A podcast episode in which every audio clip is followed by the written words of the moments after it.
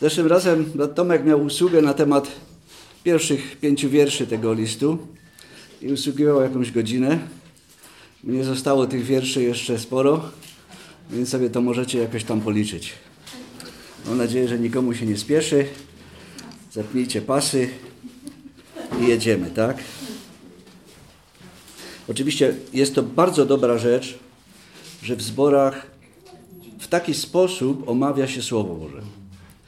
Ponieważ czytanie Słowa Bożego tak po kolei, tak jak ono jest napisane, jest bardzo ważne. Dzisiaj sobie jeszcze wspomnimy o tym, y, ponieważ niektórzy budują swoje usługi na wątkach wyrwanych z kontekstu. Ja nie mówię, że jest źle mówić usługi tematyczne. To jest bardzo dobrze. Czasami trzeba na jakiś temat coś powiedzieć i wtedy się do tematu czyta jakieś teksty, tylko zawsze trzeba mieć na uwadze kontekst tego, co czytamy. Ponieważ czasami czytając jakiś tekst, wyrywając go z kontekstu, zmieniamy w ogóle jego znaczenie i sens i to, co Pan Bóg chciał przez to powiedzieć. I dlatego bardzo dobrą sprawą jest, kiedy czytamy po prostu Słowo Boże wiersz po wierszu i sobie mówimy to, co Pan Bóg chce do nas przez to Słowo powiedzieć. Oczywiście są, e, ilu by nas tutaj nie mówiło, to każdy będzie miał jakieś inne spojrzenie na to, jakieś inne myśli poruszy, e, coś innego, e, na coś innego bardziej nacisk położy, na coś innego mniej. Nie ma takich usług ani takich kaznodziei, którzy potrafią wyczerpać temat. To jest niemożliwe po prostu, jeżeli chodzi o Biblię. Temat można wyczerpać, jeżeli chodzi o jakieś tam inne książki, natomiast jeżeli chodzi o Biblię, nie da się tego zrobić. No i dlatego y, ja pewnie też będę w jakiś tam sposób y, patrzył na ten, y, na ten list i omawiał go. Mam nadzieję, że zgodnie z Bożą myślą i zgodnie z Bożym Duchem. Jeżeli nie, to oczywiście mnie od razu poprawiajcie na miejscu, żebym nie tkwił w błędzie, bo nie ma ludzi nieomylnych, każdy z nas może się pomylić, ale mam nadzieję, że, że Pan Jezus przeprowadzi nas przez, to, przez ten rozdział i zobaczymy, chociaż te główne myśli, bo będę naprawdę się musiał streszczać, te główne myśli, które y, tutaj w tym rozdziale widzimy. Ale już przechodząc teraz do samego tekstu, przeczytamy może ten rozdział. Paweł, apostoł Chrystusa Jezusa z woli Boga, według obietnicy żywota, który jest w Chrystusie Jezusie, do Tymoteusza, umiłowanego syna, łaska, miłosierdzie, i pokój od Boga Ojca i Chrystusa Jezusa, Pana naszego. Dziękuję Bogu, któremu z czystym sumieniem służę, tak jak przodkowie moi, gdy nieustannie Ciebie wspominam w modlitwach moich, we dnie i w nocy. Pomny na łzy Twoje, pragnę Cię ujrzeć, abym doznał pełnej radości. Przywodzę sobie na pamięć nieobłudną wiarę Twoją, która była zadomowiona w babce Twojej, Loidzie, i w matce Twojej, Eunice, a pewien jestem, że i w Tobie żyję. Z tego powodu przypominam Ci, abyś rozniecił na nowo dar łaski Bożej, którego udzieliłem Ci przez włożenie rąk moich. Albowiem nie dał nam Bóg ducha bojaźni, lecz mocy i miłości i powściągliwości. Nie wstydź się więc świadectwa o Panu naszym, ani mnie, więźnia Jego, ale cierp wespół ze mną dla Ewangelii, wsparty mocą Boga który nas wybawił i powołał powołaniem świętym, nie na podstawie uczynków naszych, lecz według postanowienia swojego i łaski danej nam w Chrystusie Jezusie przed dawnymi wiekami, a teraz objawionej przez przyjście Zbawiciela naszego, Chrystusa Jezusa, który śmierć zniszczył, a żywot i nieśmiertelność na jaśnię wywiódł przez Ewangelię, dla której jestem ustanowiony zwiastunem i apostołem i nauczycielem z tego też powodu znoszę te cierpienia, ale nie wstydzę się, gdyż wiem, komu zawierzyłem. I pewien jestem, że On mocen jest zachować to, co mi powierzono do owego dnia. Wzoruj się na zdrowej nauce, którą usłyszałeś ode mnie, żyjąc w wierze i w miłości, która jest w Chrystusie Jezusie. Tego, co Ci dobrego powierzono, strzeż przez Ducha Świętego, który mieszka w nas. Wiesz o tym, że odwrócili się ode mnie wszyscy, którzy są w Azji, a wśród nich Wygelos i Hermogenes. Niech Pan okaże miłosierdzie domowi Onezyfora, bo mnie często pokrzepiał, a więzów moich się nie wstydził, ale będąc w Rzymie, usilnie mnie szukał i znalazł. Niech mu Pan da, aby znalazł miłosierdzie u Pana w owym dniu. A jak wiele usług oddał mi w Efezie, Ty wiesz najlepiej. No niestety ja muszę też taki króciutki wstęp zrobić, to nie będę się tam rozgadywał długo, ale y, żeby po prostu wejść jakoś w, te, w te wiersze, tak? Y, no, to już było powiedziane. List ten został napisany około 66 roku. To jest schyłek panowania Nerona, tego słynnego Nerona.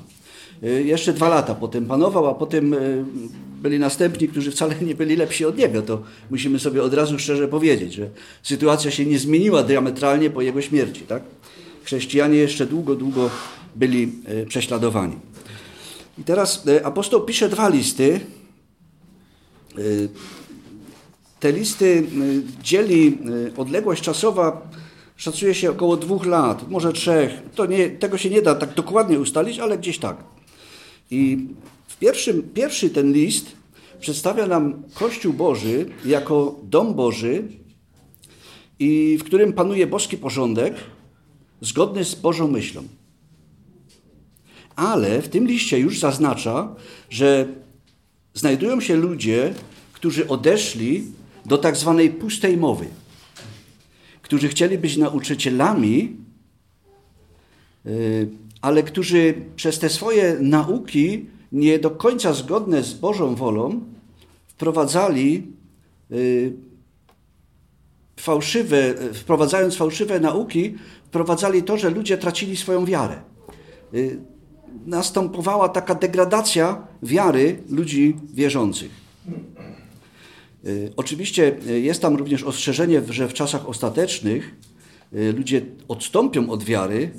Niektórzy, którzy mienili się wierzącymi, odejdą od wiary, ale widzimy generalnie, że większa grupa chrześcijan dalej trzyma się Bożej nauki, dalej trzyma się Bożego Słowa i dalej bierze odpowiedzialność za rozwój tego ciała Chrystusowego, którym jest Kościół i za utrzymanie porządku w tym wielkim Bożym domu. E, no i oczywiście czynią to e, za wskazaniem albo pod dyktando Ducha Świętego, który oczywiście jest Panem w zborze. Bo zbór nie jest, wiecie, ani przełożonego, ani Rady Braterskiej, ani y, członków y, jakichś tam. Nie. Zbór jest Boży. I to apostoł Paweł wyraźnie napisał w liście do Koryntian. Y, nawiasem mówiąc, to, je, to są jedyne listy, w których apostoł Paweł pisze, że zbór jest Boży. A list do Koryntian w ogóle mówi nam a, straszne rzeczy o, o, o ludziach wierzących, o zboży, tak? Więc Duch Święty jest tym, który panuje w zborze, który zaprowadza tam swoje porządki i pilnuje nauki. Drugi list apostoł Paweł napisał już całkiem inaczej. Drugi list to jest taki smutny list. Tak, w takim ogólnym wydźwięku to jest smutny list. Oczywiście są takie światełka, y, gdzie niegdzie, tutaj na przykład koniec tego pierwszego rozdziału to jest takie światełko, onezym, i to, co e, on robił dla apostoła Pawła. E, natomiast generalnie e, Kościół jako dom Boży jest postrzegany już jako taka trochę ruina, jako coś, co, co chyli się ku upadkowi tak właściwie, z ludzkiego punktu widzenia, patrząc na to, co się tam dzieje. I w związku z tym, co dzieje się w Kościele, z tymi wszystkimi e, rzeczami, które tam zaczęły występować, tymi zaburzeniami wszystkimi, które wprowadzali ludzie e, wprowadzający jakieś błędne nauki, apostoł Paweł pisze do Tymoteusza, aby go zachęcić, aby go pouczyć, aby go napomnieć e, właśnie w tych trudnych dniach. Później również ostrzega go o tym, że to zło jednak dalej będzie się rozszerzać przez cały czas, i apogeum tego wszystkiego będzie w czasach ostatecznych. Y, bo niestety Słowo Boże nas o tym uczy. Na ziemi nie będzie coraz lepiej, tylko będzie coraz gorzej. I w zborach również będzie się działo źle. Y, ktoś kiedyś powiedział, że zbór to jest taki statek, który wpływa w morze, w wodę. I to jest radość. Statek płynie i wszystko jest fajnie. Ale wiecie, nikt się nie cieszy, kiedy ten statek zaczyna tonąć i woda zaczyna wpływać do statku. Bo to jest tragedia. Y, to jest tragedia, która powoduje to, że ten statek w końcu może zatonąć. Jeżeli szybko nie zadziałamy i nie naprawimy tego, co się zepsuło. A najgorszą rzeczą w takim przypadku jest sabotaż. Wiecie, sabotaż to jest to, kiedy ktoś od wewnątrz coś psuje. I wyobraźmy sobie, że siedzi taki pseudo-marynarz i wierci dziury w burcie, żeby się woda nalewała. Y, to jest sytuacja, którą opisuje apostoł Paweł w liście do Tymoteusza. Są ludzie, którzy wchodzą do zboru, wprowadzają błędne nauki i powodują to, że te zbory zaczynają się chwiać, że do tych zborów zaczyna świeckość wchodzić. I w dzisiejszych czasach bardzo dobrze również to możemy zobaczyć. Ludzie wierzący nie biorą sobie do, słowa, e, e, do serca Słowa Bożego, które mówi: Nie miejcie nic wspólnego z uczynkami e, tego świata, nie miejcie nic wspólnego z tym, co się w tym świecie dzieje. I zaczynają robić tak, jak robi ten świat. Wiecie, zaczynają się ponownie żenić, zaczynają się rozwodzić, zaczynają tam różne dziwne rzeczy robić ze swoim ciałem. To jest właśnie efekt tego, że nie jest pilnowana zdrowa nauka. Więc z listu tego drugiego dowiadujemy się, że Ewangelia już w czasach apostołów była prześladowana. Zwiastun dla pogan był uwięziony, a święci opuścili tego, który im zwiastował całą prawdę o Bogu, o Panu Jezusie Chrystusie, ponieważ On miał objawienia. On pisał, ja wam przekazuję to, co przejąłem od Pana. Ja was uczę tego, czego nauczył mnie Pan. Wiemy o tym, że apostoł Paweł nie był z dwunastoma razem z Panem Jezusem, kiedy on chodził po ziemi. Ale później został przez Pana Jezusa wybrany i Pan Jezus go nauczył tych rzeczy. I kiedy czytamy na przykład list do Galacjan, y, dzieje apostolskie i inne wersety, które napisał apostoł Paweł, to tam możemy zobaczyć, że jego nie uczyli ludzie tego, co on głosił. Że tę Ewangelię on otrzymał od Pana Jezusa Chrystusa. Wśród chrześcijan pojawili się fałszywi nauczyciele, którzy przez bluźniercze i próżne gadaniny uczyli błędu, który prowadził do bezbożności. Także w rezultacie nastąpiłoby pomieszanie. Apostoł Paweł pisze o domu, w którym są naczynia szlachetne i naczynia pospolite. I wiecie, tego się nie miesza. Talerze, z których jemy, stoją ładnie na półeczce, umyte, a miska dla psa stoi w innym miejscu. I tam z tej miseczki je piesek. I my tego nie mieszamy po tym, nie bierzemy i nie zamieniamy miejscami. E, tutaj zaczęła się właśnie dziać taka sytuacja, że te pospolite naczynia zaczęły się mieszać z tymi szlachetnymi, no i e, następował rozkład kościoła. E, ci fałszywi nauczyciele właśnie do tego doprowadzali, że taka sytuacja powstała. No jeżeli takie warunki panowały w początku y, Kościoła, czyli w dniach apostoła, y, to apostoł pisze w ostatecznych dniach będzie jeszcze gorzej. On tam, wiecie, nie przebiera w słowach. On mówi o naukach szatańskich, o diable, który zwodzi ludzi, o, o tym, że on zmusza ich do pełnienia swojej woli. On to wszystko pokazuje i, i pokazuje, co, co jest przyczyną tego. Przyczyną tego jest odejście od Bożego Słowa. I dlatego bardzo dobrą rzeczą jest, kiedy w zborze czyta się Boże Słowo i z niego się czerpie. Ponieważ wtedy jest mniejsza szansa na to, że ktoś wprowadzi nam jakieś y, nauki, które nie są y, zgodne do końca z tym słowem możemy. No wiecie, kiedyś oglądałem taki program na temat y, sekt. No, wiecie, tych set to są setki, może tysiące i większość z nich y, opiera się na Biblii. I to jest szokujące. Większość tych sekt opiera się na Biblii.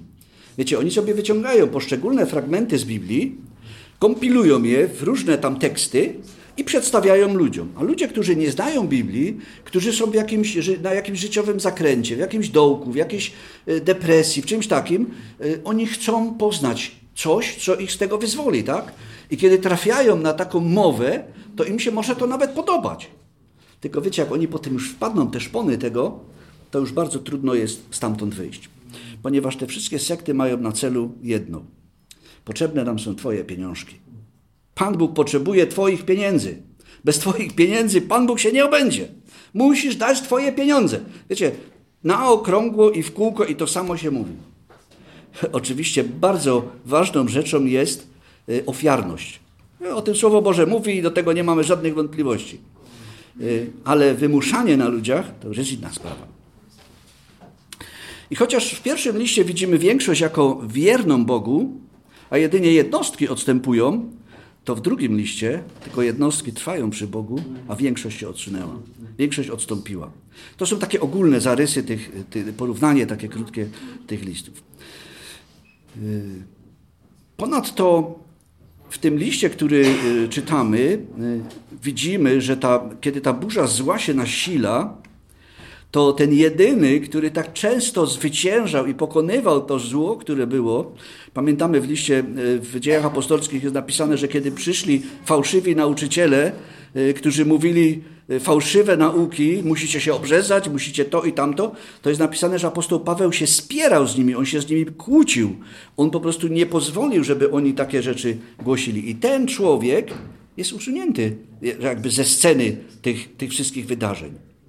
I mogłoby się wydawać, że apostoł y, został wzięty właśnie z tej sceny wydarzeń, które się działy, w momencie, kiedy był najbardziej potrzebny.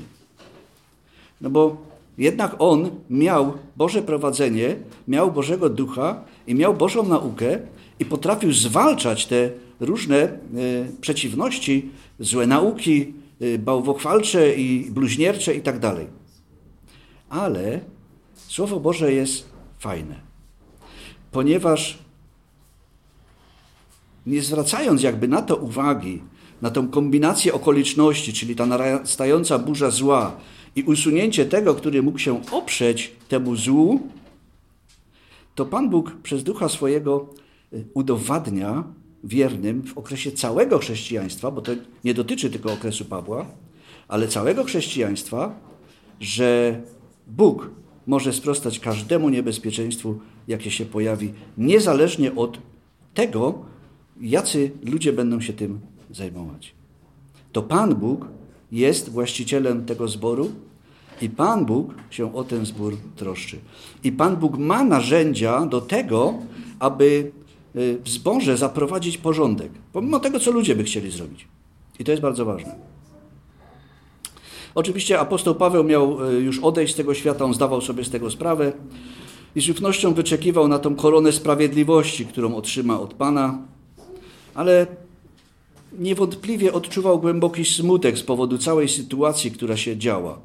No bo widział to swoje dzieło, które wykonał, widział to, tą pracę, którą włożył, te prawie 40 lat, można powiedzieć, jego pracy, I teraz nagle to się wszystko zaczyna psuć. Nagle zaczyna, y, zaczynają y, powstawać takie miejsca, gdzie ta praca zaczyna ulegać takiej degradacji, takiemu rozwodnieniu. I, I, ludzie przestają się trzymać Bożego Słowa i zaczynają słuchać różnych dziwnych nauk. I to niewątpliwie poruszało jego serce i to niewątpliwie spowodowało smutek w jego sercu. Ale wszystkie te smutki Wiecie, dobrze jest, jak człowiek ma się komu wypłakać. To jest taka fajna rzecz. Przychodzi ktoś y, do kogoś bliskiego i mu może powiedzieć, co go tam boli, tak? Y, I ten bliski go w jakiś sposób może pocieszyć. I taką osobą był dla apostoła Pawła jego syn Tymoteusz. To nie był jego syn cielesny, ale to był jego syn w wierze. To był człowiek, który nawrócił się y, najprawdopodobniej na kazaniu Pawła, na jego usłudze. I apostoł Paweł y, bardzo jakby się przywiązał do niego. I zresztą Tymoteusz tak samo, bo y, w pierwszym liście y, możemy o tym przeczytać, ale i w drugim też. Tymoteusz ze łzami wspominał, co się, co się działo. Więc mógł te smutki swoje przedstawić temu swojemu umiłowanemu, odciążając swoje serce, a zarazem ostrzegając Tymoteusza przed tym, co będzie się działo i co już się zresztą zaczęło dziać, w tym czasie, y, kiedy jeszcze apostoł Paweł był. Nauczanie listu przedstawia się następująco. Po pierwsze, o trwałym pocieszeniu pobożnych w dniach destrukcji. To jest pierwszy rozdział. Po drugie, o pobożności w dniach zepsucia. Drugi rozdział. Po trzecie, zasady pobożności w dniach ostatecznych. rozdział trzeci i szczególne wskazówki dotyczące służby Bożej w dniach, kiedy większość chrześcijan nie będzie już chciała słuchać zdrowej nauki. Ogólny zarys taki. I teraz ten pierwszy rozdział, który przeczytaliśmy. Duch Święty przedstawia nam w nim taki rosnący upadek tego wyznania chrześcijańskiego na przestrzeni czasu, z kulminacją w dniach ostatecznych. Ponieważ to nie jest jakieś jednorazowe wydarzenie. To nie jest coś, co się wydarzy i koniec. Tylko to jest coś, to jest taki progres, coś, co rośnie, to przyrasta, to staje się coraz bardziej nabrzmiałe. I w dniach ostatecznych, kiedy pojawi się człowiek, y, który będzie całkowicie sprzeciwiał się Bogu, y, jest napisane: okaże się wytrwanie świętych. Nadejdzie taki dzień, kiedy święci zostaną tylko oni właściwie. To wszystko reszta odpadnie, ponieważ wystraszą się. Ponieważ jeżeli nie będą mieli Bożej mocy, mocy Ducha Świętego, to to ich przerazi. To ich przerośnie i oni odejdą. I zostaną tylko ci, którzy rzeczywiście są Bożymi dziećmi. Tak, rozkład taki y, y, domu Bożego, chrześcijaństwa może przerazić nawet najbardziej odpornych. Y, nawet tych, którzy są zaprawieni w największych bojach tych, którzy zwiastowali Ewangelię, tak jak apostoł Paweł. I apostoł Paweł, nie chcąc straszyć Tymoteusza, y, stara się go najpierw utwierdzić w tym, co jest ważne. Żeby kiedy przejdzie do następnych słów, Tymoteusz wiedział już, na czym może polegać i czemu może zaufać, czy komu może zaufać. I mówi o żywocie w Chrystusie Jezusie, pierwszy wiersz. Potem mówi o rzeczach, które nam dał Bóg, szósty, siódmy wiersz. Potem o świadectwie o Panu Jezusie Chrystusie.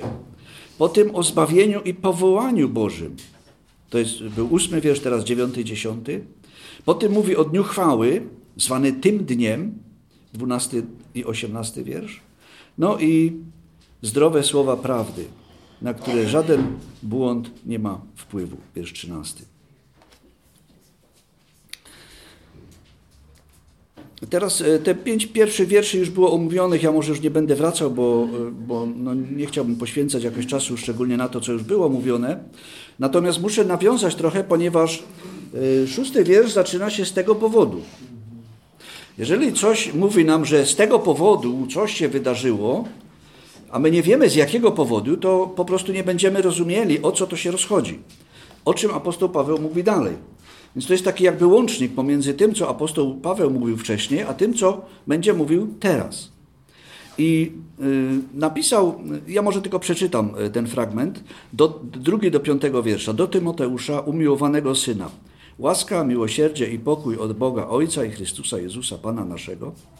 Dziękuję Bogu, któremu z czystym sumieniem służę, tak jak przodkowie moi, gdy nieustannie Ciebie wspominam w modlitwach moich we dnie i w nocy. Pomny na łzy Twoje, Pragnę Cię ujrzeć, abym doznał pełnej radości. Przywodzę sobie na pamięć nieobłudną wiarę Twoją, która była zadomowiona w babce Twojej, Loidzie, i w matce Twojej, Eunice, a pewien jestem, że i w Tobie żyję. Z tego też powodu, czyli z tego powodu, że człowiek ten jest pełen wiary, że człowiek ten pochodzi ze środowiska ludzi wierzących, że człowiek ten mm, potrafi się wzruszyć y, na temat sytuacji, jaka jest w kościele, bo wiecie, wielu ludzi to nie rusza. Wielu ludzi to po prostu jest obojętne. Y, wielu ludziom. To oni się tym nie, nie zajmują, nie interesują. A, no, co będzie, to będzie. Ale widzimy tutaj Tymoteusza, który płakał, który się smucił tym. Był taki człowiek w Starym Testamencie, który się trapił. Czytamy o nim, Piotr o tym mówi, że był człowiek, który się trapił dzień w dzień, kiedy widział i słyszał o postępowaniu ludzi w Sodomie. To był Lot. To jest, to jest postawa człowieka wierzącego, świętego. Wiemy, że Lot miał dużo za uszami, że tak powiem, ale jednak on widział zło i trapił się tym, ale nie potrafił tego zmienić, ponieważ nie miał Bożej mocy. I Tymoteusz miał takie dwie wiodące cechy, y, które wzbudziły może miłość i pewność apostoła Pawła. Po pierwsze, y, Paweł pamiętał o jego łzach, a po drugie pamiętał o jego wierze. Y, łzy Tymoteusza pokazały, że był to człowiek właśnie o duchowej głębi uczuć, który bardzo mocno odczuwał ten ułomny stan duchowy Kościoła w tamtych czasach a jego nieudawana wiara udowodniła, że potrafi wznieść się ponad to wszelkie zło i zaufać Bogu. Tymoteusz mógł mieć bojaźliwą naturę, to wynika z tego listu zresztą. On był taki, dzisiaj byśmy może powiedzieć, taki introwertyk, taki trochę zamknięty w sobie, ale apostoł Paweł mówi, y, nie możesz tak się zamykać w sobie, nie możesz tak się skrywać. Y, jeżeli masz Bożą moc, to musisz się otworzyć. Musisz wyjść z tą mocą i wtedy będą się działy różne rzeczy. Wiecie, my czasami o, o, ograniczamy Bożą moc i Boże działanie, ponieważ wydaje nam się czasami, to są takie dwa punkty widzenia, że no Pan Bóg ma taką moc, że On i tak zrobi, albo wydaje nam się, że jak my nie zrobimy, to Pan Bóg nie da rady. To są dwa skrajne punkty widzenia. E, ale kiedy czytamy Stary Testament, to możemy bardzo łatwo zaobserwować. Stary Testament to są obrazy tego, co się działo potem w Nowym Testamencie i w życiu zresztą y, ludzi, że Boża moc objawiała się wtedy, kiedy ludzie zaczynali tę moc wykorzystywać. Dopóki nie zaczynali wykorzystywać tej mocy, nic się nie działo. Pamiętamy wyjście Izraelitów z Egiptu? Kiedy się Morze Czerwone rozstąpiło? Kiedy Mojżesz wyciągnął swoją laskę. Kiedy przyszli nad Jordan, kiedy wody Jordanu się rozstąpiły? Kiedy weszli do wody, oni już zaczęli działać. Wtedy Pan Bóg zaczyna działać. I wtedy Pan Bóg okazuje swoją moc. I wtedy możemy zobaczyć, że co prawda my coś zaczynamy, ale kończy się to rewelacyjnie, ponieważ to Pan Bóg okazuje y, swoją moc. I to się kończy wielkim zwycięstwem i wielkim sukcesem. No i Paweł oczywiście z radością wspomina w swoich modlitwach tego człowieka łez i wiary y, i zawsze o nim pamięta. Y, taka, taka wierność w dniu opuszczenia łączy serca wierzących ludzi węzłem Bożej miłości. No wiecie, apostoł Paweł został sam. On miał wielu współpracowników, y, ale kiedy doszło już do, do, do samego końca, to apostoł Paweł jest sam. I teraz szósty wiersz. Dlatego przypominam Ci, abyś rozniecił na nowo dar łaski Bożej, którego udzieliłem Ci poprzez włożenie rąk moich. Y, apostoł Paweł najpierw napomina go, aby wzniecił na nowo dar łaski, który został darowany Y, do służby Bożej. W tym przypadku został to, jest to dar, który został przekazany przez włożenie rąk y, apostoła. Wiecie, apostoł Paweł był ostrożny z wkładaniem rąk. Nawet pisał rąk pochopnie na nikogo nie wkładaj. Więc apostoł Paweł, kiedy wkładał ręce na Tymoteusza, to wiedział, znał charakter tego człowieka i wiedział, że on będzie dalej sprawował tę służbę. E, on nie wkładał rąk, wiecie, jak popadnie, tak jak dzisiaj, nie wiem, tam możecie oglądali czasami takie programy tak zwane religijne są, gdzie idzie dzidek i tam ręce wkłada i ludzie upadają na wznak, na różne tam tego, szczekają, miałczą, e, gdaczą i takie tam. To nie ma nic wspólnego z Duchem Świętym. Dlatego w Słowie Bożym jest napisane, badajcie duchy, bo nie wszystkie duchy są od Boga. I dlatego trzeba sprawdzać.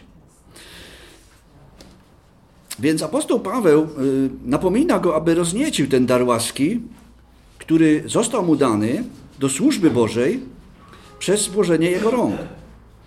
W obliczu tych wszystkich niebezpieczeństw, tej powierzchownej y, takiej wiary, y, gdy zdaje się, że taka posługa nie przynosi żadnych rezultatów, może się tak zdarzyć, że człowiek zacznie że tak powiem, rezygnować z używania Bożego daru, który Pan Bóg mu daje.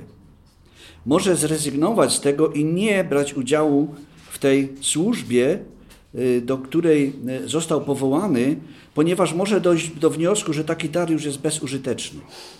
Ale apostoł Paweł napomina go: Nie, Tymoteuszu, weź, zajmij się tym ponownie. Z tego wynika, że Tymoteusz jakby trochę tak oklap, tak ostygł trochę. I nie miał już tej gorliwości takiej, tej mocy, z którą mógłby wystąpić. I Paweł mówi mu: Tymoteuszu, obudź się, zrób od nowa, y, y, roznieść ten dar, zacznij go używać, zacznij służyć Bogu tym darem. I dlatego my potrzebujemy właśnie takiego ostrzeżenia, abyśmy nie dopuścili do tego, że dary, które daje nam Pan Bóg, sobie leżą w szafce bezużyteczne.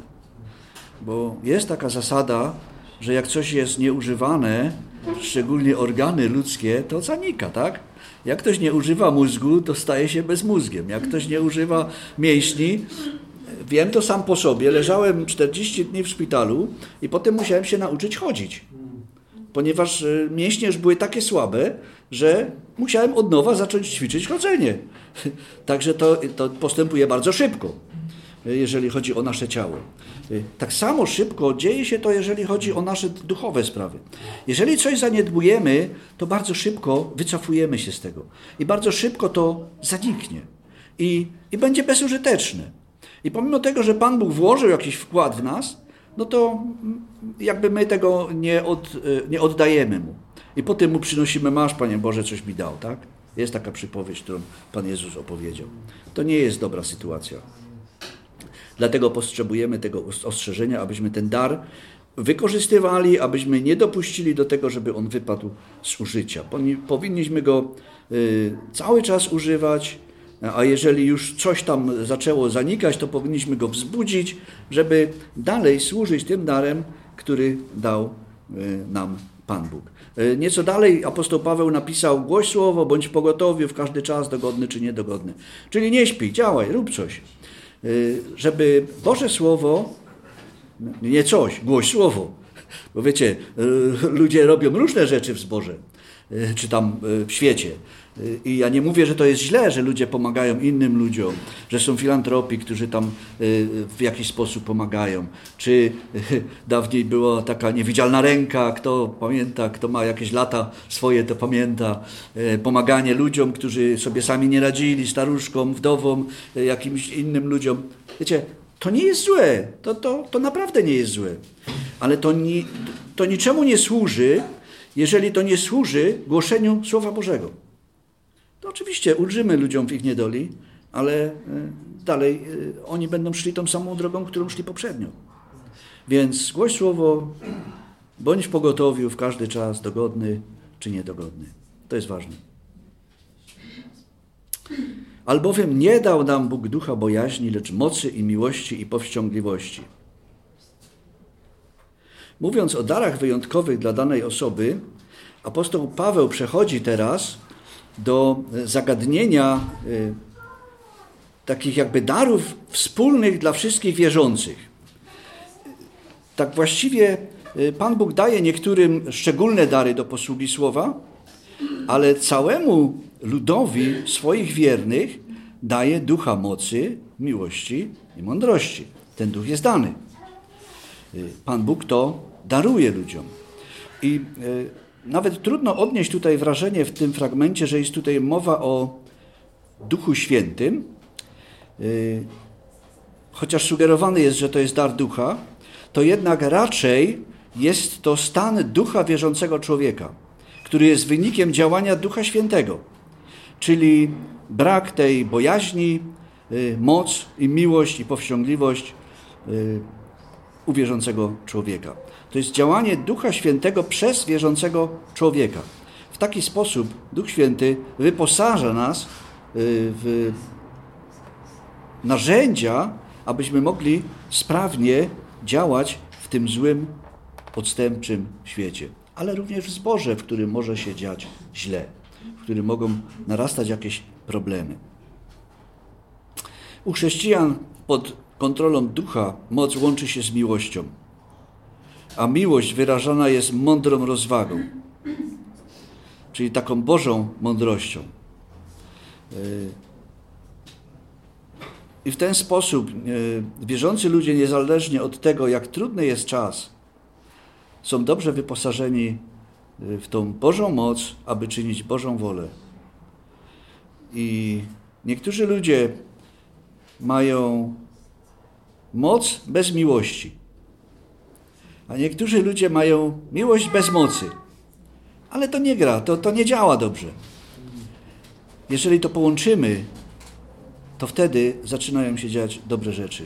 Wtedy Pan Bóg może przez nas, przez nas zadziałać.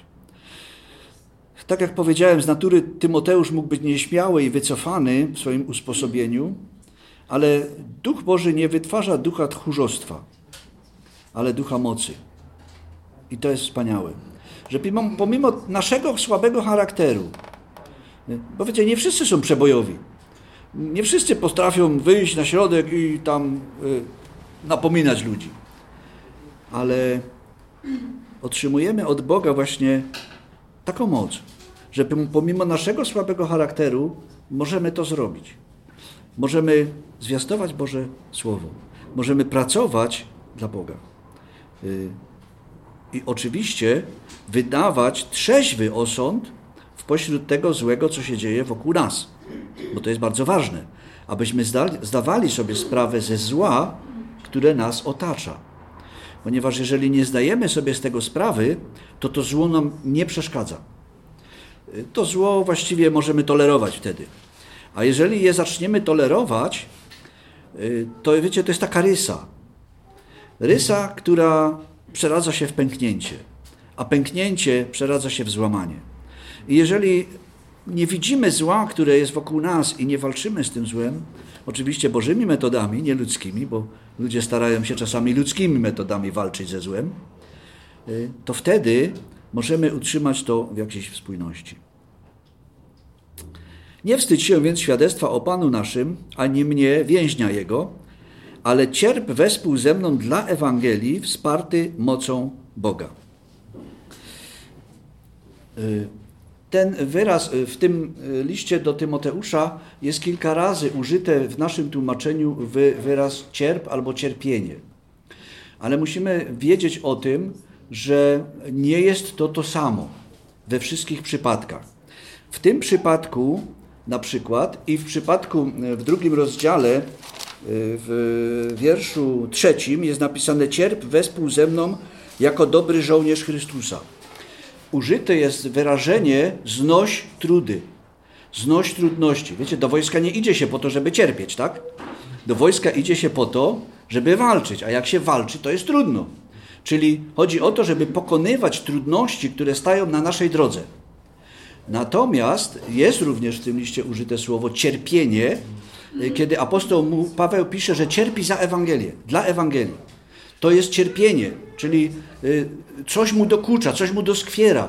W tym wypadku były to oczywiście kajdany. Y, może nam się uda dojść do tego. Zobaczymy.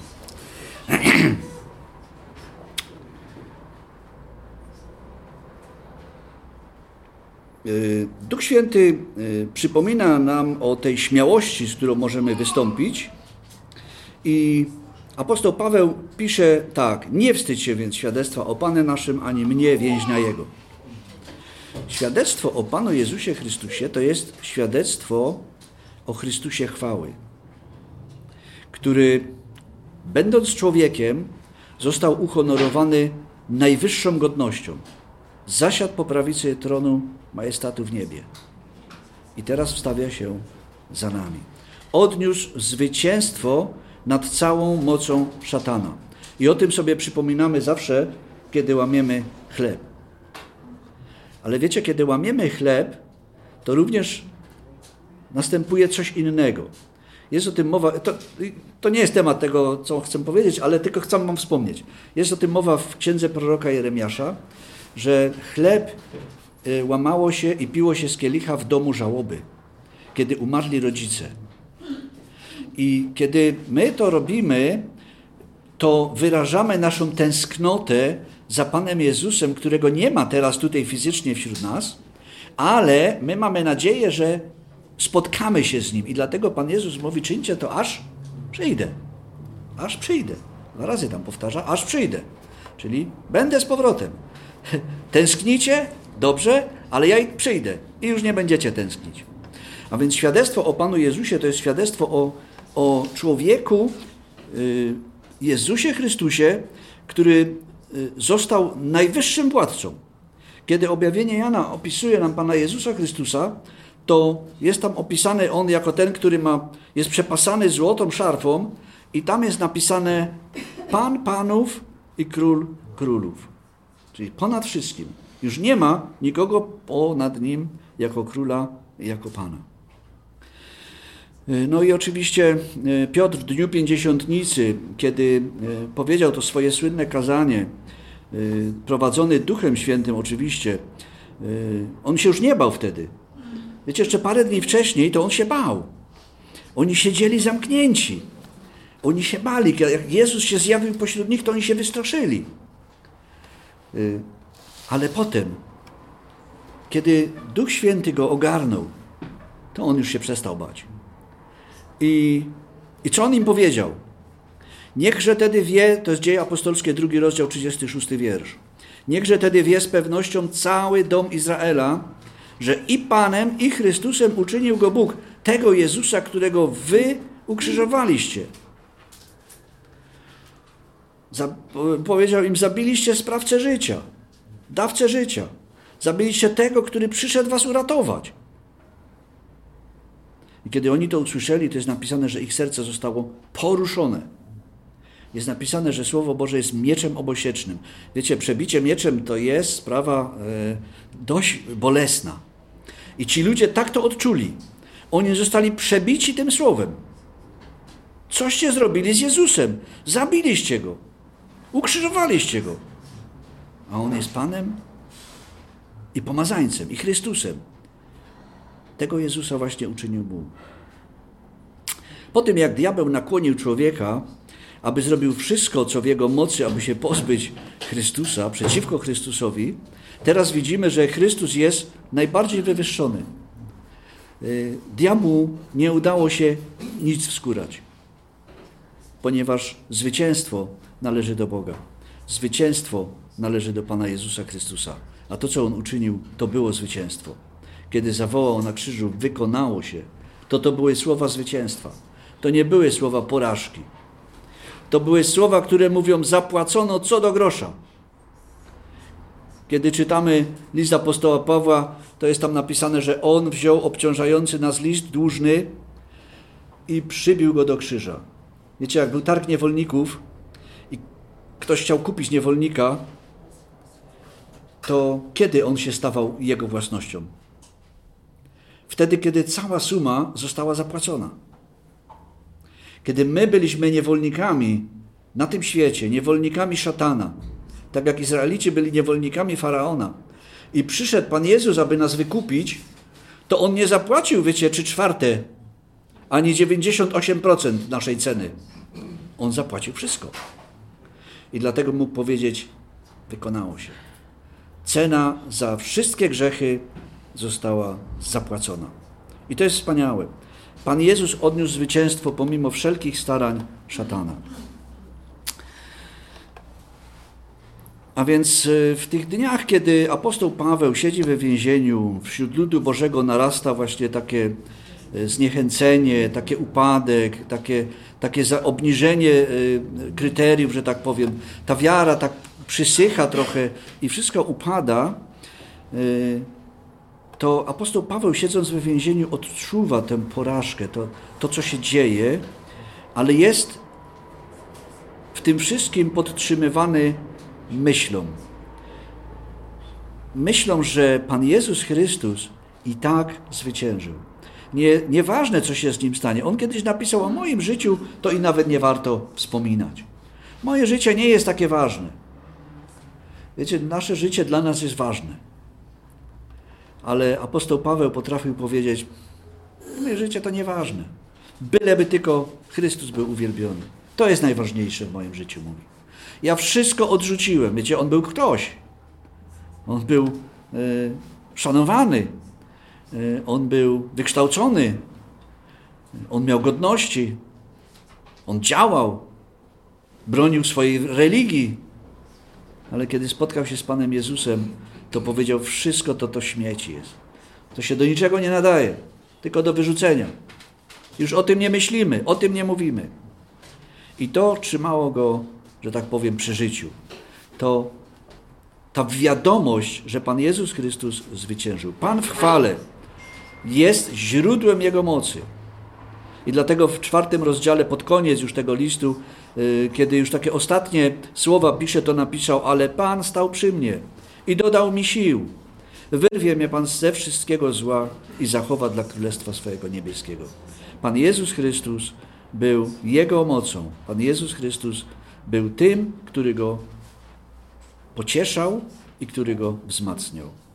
Słusznie dużo mówimy o Chrystusie y, na ziemi, o Chrystusie na krzyżu i o Chrystusie, który przyjdzie ponownie, bo to są bardzo ważne rzeczy i bardzo fajne rzeczy. Najpierw mówimy o Panu Jezusie, że On chodził po ziemi, wiecie, uzdrawiał. Y, Piotr wyjaśnia, bo Bóg był z Nim, y, który potem poszedł na krzyż. Po co poszedł na krzyż? No umrzeć za nas, no fajnie, my nie musimy umierać. Potem wstał z martwych i przyjdzie znowu, oczekujemy na Jego przyjście. To są wszystko bardzo dobrze rzeczy. Ale jakże rzadko mówimy o Panu Jezusie Chrystusie i tym, gdzie On jest teraz i co On teraz robi gdzie on znajduje się w Bożej chwale. Ale wiecie, on tam nie marnuje czasu, że tak powiem. On tam ma ręce pełne roboty. Wiecie dlaczego? Bo on nas pilnuje. On ma taką trzodę, taką, ta, takie owieczki, wiecie. A on powiedział, jak te owce się zachowują, tak? Coraz to któraś gdzieś tam w krzaki odchodzi. I on ma całe pełne ręce roboty, żeby nas pilnować. Ale nie tylko to. On się wstawia za nami. I to jest bardzo ważne, ponieważ gdyby nie jego wstawiennictwo, to dawno byśmy przepadli. Ale on się wstawia. Wiecie, diabeł nas oskarża. To jest taka jego funkcja. To jest, diabeł to jest oskarżyciel. I on nas oskarża. Jak coś tylko przeskrobiemy, to pędzi w te pędy, jak to mówią, natychmiast, staje przed Bogiem i mówi, patrz, widzisz go tam? Patrz jak naskrobał. A przychodzi Pan Jezus, odczuwa go i mówi, ale to już jest zapłacone. To, co on zrobił, to już jest wyczyszczone. Jego konto jest czyste. Nie ma się do czego przyczepić. Taka to jest sytuacja, obrazową pokazując.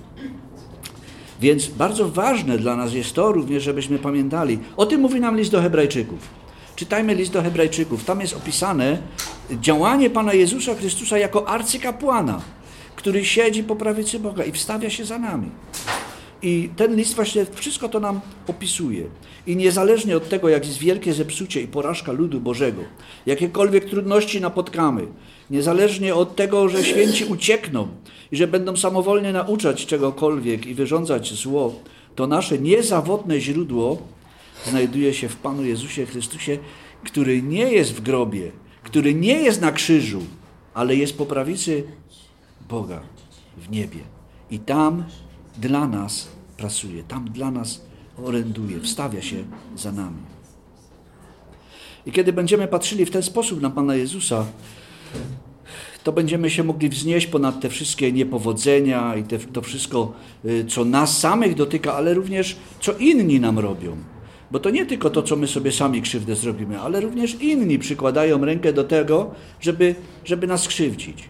I to nawet tacy, którzy mogą się nazywać wierzącymi, którzy, którzy siedzą obok nas w ławce w kościele. I, I potem się okaże, że tak naprawdę to oni wcale nie są w tym kościele. To oni są tylko tak dochodzący i potrafią nas skrzywdzić. Więc y, o tym jeżeli mówimy o tym świadectwie o Panu Jezusie Chrystusie, to jest to bardzo konieczne, y, jest to konieczność, aby złożyć jasne świadectwo o obecnej sytuacji, pozycji Pana Jezusa y, w tym miejscu, gdzie jest wywyższony i o Jego mocy, z którą On działa, jako człowieka w chwale, bo On dalej został człowiekiem. Jest napisane, że jest jedyny pośrednik między człowiekiem i Bogiem i to jest człowiek Jezus Chrystus. I to jest wspaniałe, że on pomimo tego wszystkiego, co ludzie mu zrobili, nie powiedział, a to se idźcie i róbcie se sami. Nie. Kiedy go przybijali do krzyża, to on powiedział, ojcze, wybacz im. To jest niesamowite. myślę, że mało ludzi mogłoby się na to zdobyć. Ale później, kiedy, y, oczywiście ludzi, którzy nie mają y, Ducha Świętego, ale później, kiedy Szczepan jest kamienowany za to, że powiedział prawdę, to on mówi dokładnie te same słowa. Więc tutaj już działa Duch Pana Jezusa Chrystusa.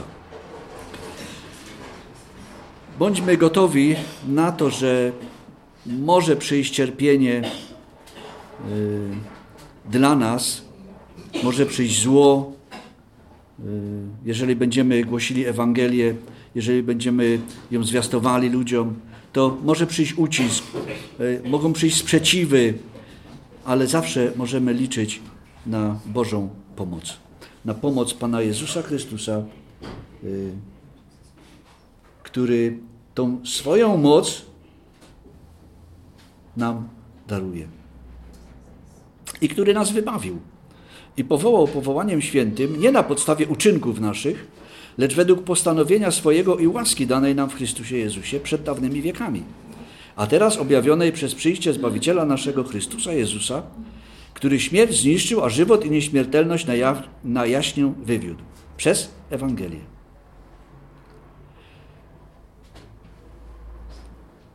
ostrzegając nas przed tym, abyśmy nie wstydzili się tego świadectwa o Panu Jezusie Chrystusie yy, i, od, i, i również tego, yy, który świadczy o Panu Jezusie yy, i Jego wielkości i zajmowanym miejscu i abyśmy byli zachęceni tym, że kiedy mamy udział w ucisku Ewangelii, to wtedy możemy zobaczyć, jak wielka jest ta Ewangelia, że to jest Boża moc. Boża moc dla zbawionych i powołanych. W 18 wierszu pierwszego rozdziału pierwszego listu do Koryntian apostoł Paweł napisał, albowiem mowa o krzyżu jest głupstwem dla tych, którzy giną, natomiast dla nas, którzy dostępujemy zbawienia, jest mocą Bożą. A potem jeszcze dalej napisał, natomiast dla powołanych i Żydów i Greków zwiastujemy Chrystusa, który jest mocą Bożą i mądrością Bożą. A więc ta świadomość tej wielkości i chwały Pana i wielkości i mocy Ewangelii uchroni nas od tego, abyśmy mieli się wstydzić tej Ewangelii. Wiecie, to jest tak, jak w dawnych czasach były tak zwane barwy. Byli panowie, i każdy dwór, każdy pan miał jak, jakieś swoje barwy. I ludzie, którzy, y, słudzy tego, tego pana, nosili jego barwy. Czyli nosili y, jakiś znak, który pokazywał, że oni przynależą właśnie do tego pana, że oni są w jego grupie, że oni są jego żołnierzami albo jego sługami. I tak dawniej było. Dzisiaj jest podobnie. My, y, i oni się nie wstydzili tego. I oni się chlubili tym, a ja to służę takiemu panu, a ja to służę takiemu, a ten mój jest lepszy, a nie, bo ten mój jest lepszy. Ale wiecie, my mamy przywilej służyć najlepszemu. Najlepszemu panu. Panu, który oddał za nas swoje życie i który daruje nam swoją moc w naszym życiu, który chce nas wspierać i prowadzić. I to jest wspaniałe, że możemy takiego Pana mieć i który nas wybrał. To On nas wybrał. O tym już dzisiaj była mowa. To nie myśmy powiedzieli pewnego pięknego ranka, a to se pójdę za Jezusem. Wiecie, jest taka pieśń, ona nie jest do, do końca biblijna. Ona jest fajna, ale ona nie jest do końca biblijna. Postanowiłem iść za Jezusem. Nie, nie, nie. Jezus postanowił, że pójdziesz za Nim. Jezus to postanowił. I On zrobił to, że idziesz za Nim. On to uczynił, że możemy być Jego sługami. On nas powołał powołaniem świętym. Z tych tekstów, z, tego, z tych wersetów dwóch wynika e, tutaj dość jasno, że dwa największe tematy Ewangelii to oczywiście zbawienie, to jest pierwszy temat, i powołanie. Z jednej strony Ewangelia głosi nam zbawienie, z drugiej przedstawia nam cel Boga, dla którego jesteśmy zbawieni. To jest jakiś cel naszego zbawienia. To u Boga nie dzieje się nic bez celu, z przypadku. I to jest bardzo ważne. Jest tutaj powiedziane, że jesteśmy, y, że ta Ewangelia daje nam zbawienie i powołanie. I jako ludzie generalnie jesteśmy skłonni ograniczać tą Ewangelię do zbawienia. Do ważnej kwestii, to jest bardzo ważna kwestia, najważniejsza kwestia naszego życia, nasze zbawienie, tak? Gdzie spędzimy wieczność? Czy tę wieczność spędzimy z Bogiem, czy bez Boga? W wiecznym oddaleniu od Jego i mocy Jego chwały. Bo to jest to, co jest nazywa, nazwane potępieniem. Wiecie, dzisiaj na świecie, tam gdzie nie ma Boga, dzieją się rzeczy okropne. Dzieją się rzeczy straszne. Ale gdzieś Pan Bóg jednak tam jest, że tak powiem, w zakamarku. Ale będzie taki czas, że ludzie znajdą się w całkowitym odosobnieniu od Boga, gdzie już nie będzie możliwości żadnego kontaktu z Nim. I to będzie, y, to będzie straszne dla ludzi, którzy się tam znajdą. Dzisiaj ludzie sobie się z tego śmieją, wiecie. Dzisiaj ludzie sobie dworują z tego, robią sobie śmichy, chichy, że tam oni wolą iść do piekła, bo tam będzie ciepło, nie? Czy tam takie różne sprawy. Ale wiecie, to jest po prostu, oni nie wiedzą, o czym oni mówią. Będą wiecznie oddaleni od Boga. A Bóg jest światłością, Bóg jest miłością. I znajdą się w miejscu, gdzie tego wszystkiego brakuje. A więc... Yy, ta, ta, ta Ewangelia jest dla nas yy, ta zbawiająca Ewangelia, tak? To jest to, co, co głosi nam Ewangelia. Je, możesz być zbawiony. Pan Jezus Chrystus cię zbawia. To On cię zbawia. Nie sam się zbawisz. Nie masz takiej możliwości. Ale kiedy tylko na tym się skupiamy, to tracimy o wiele więcej, ponieważ tracimy pewne błogosławieństwo związane z Bożym wiecznym celem. I tym pierwszym celem, jak powiedziałem, jest to nasze zbawienie. I dlatego jest w piśmie powiedziane, że to On nas zbawił. Y, a tym drugim celem to jest nasze powołanie.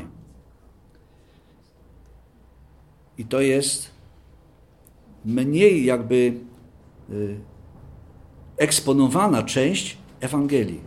Do czego i po co jesteśmy powołani.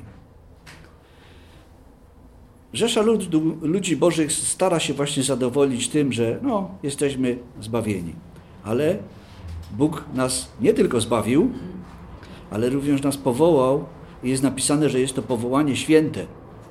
Jest ono określane również jako powołanie niebieskie w liście do Hebrajczyków i jest również napisane jako powołanie do nagrody w górze. Jeszcze jest e, kilka innych wersetów, które mówią o powołaniu i do czego nas Pan Bóg powołuje. Zbawienie uwalnia nas od naszych grzechów i od tego wszystkiego, co spadnie na świat w związku z sądem Bożym, który na ten świat spadnie. Bo wiecie, Pan Bóg to nie jest taki dobry Pan Bóg, który się nad wszystkimi zlituje i w końcu wszyscy będą zbawieni, a są tacy, którzy mówią, że na końcu to i diabeł będzie zbawiony. Są takie nauki. Nie, Pan Bóg tak nie działa. Pan, gdyby Pan Bóg tak zadziałał, to byłby niesprawiedliwy. To byłby kłamcą. A on nie może kłamać. I on nie może być niesprawiedliwy. Więc musi osądzić to, co nie zostało osądzone. A co zostało osądzone? Nasze grzechy zostały osądzone, więc to już nie będzie sądzone. Jest dlatego jest napisane, że ci, którzy wierzą w Pana Jezusa, nie staną przed podsądem. To są poza, tak? Ale ten świat musi zostać osądzony, ponieważ odrzucił Boga, odrzucił Pana Jezusa. I wtedy Boży Sąd spadnie na ten świat. Troszkę z tego Bożego Sądu możemy zobaczyć y, w Księdze Objawienia Jana. Także y, zawsze musimy pamiętać o tym, że Pan Bóg jest sprawiedliwy. I Ewangelia musi być głoszona o Bogu sprawiedliwym. Nie tylko o Bogu zbawiającym, ale również o Bogu, który wywiera gniew. O Bogu, który, jeżeli już wyda jakiś wyrok, to ten sąd jest nieodwracalny. Pamiętamy Sodomę i Gomorę? Została zniszczona, ponieważ miara grzechów tych ludzi już została, że tak powiem, wypełniona. To samo było przy potopie, to samo było w innych momentach historii, na przykład narodu izraelskiego, kiedy oni grzeszyli i Pan Bóg w końcu mówił dość, już teraz dość. I nawet do proroka powiedział, nie wstawiaj się za tym ludem, już nie módl się o nich, już nie da się już niczego zrobić. I wtedy rozproszył ich po świecie. Wiemy, że Izrael poszedł do jednej niewoli, Juda poszedł do drugiej niewoli i zniknęli na wiele lat. Właściwie Izrael to, to do dzisiaj się nie odnalazł, e, z Judy e, część powróciła. To powołanie święte, o którym mówimy, to jest ta część e, Ewangelii, która łączy nas z niebem i z wszystkimi duchowymi błogosławieństwami nieba.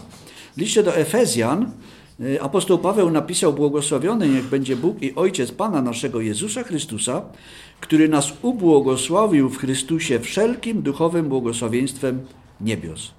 To był Efezjan 1, 3.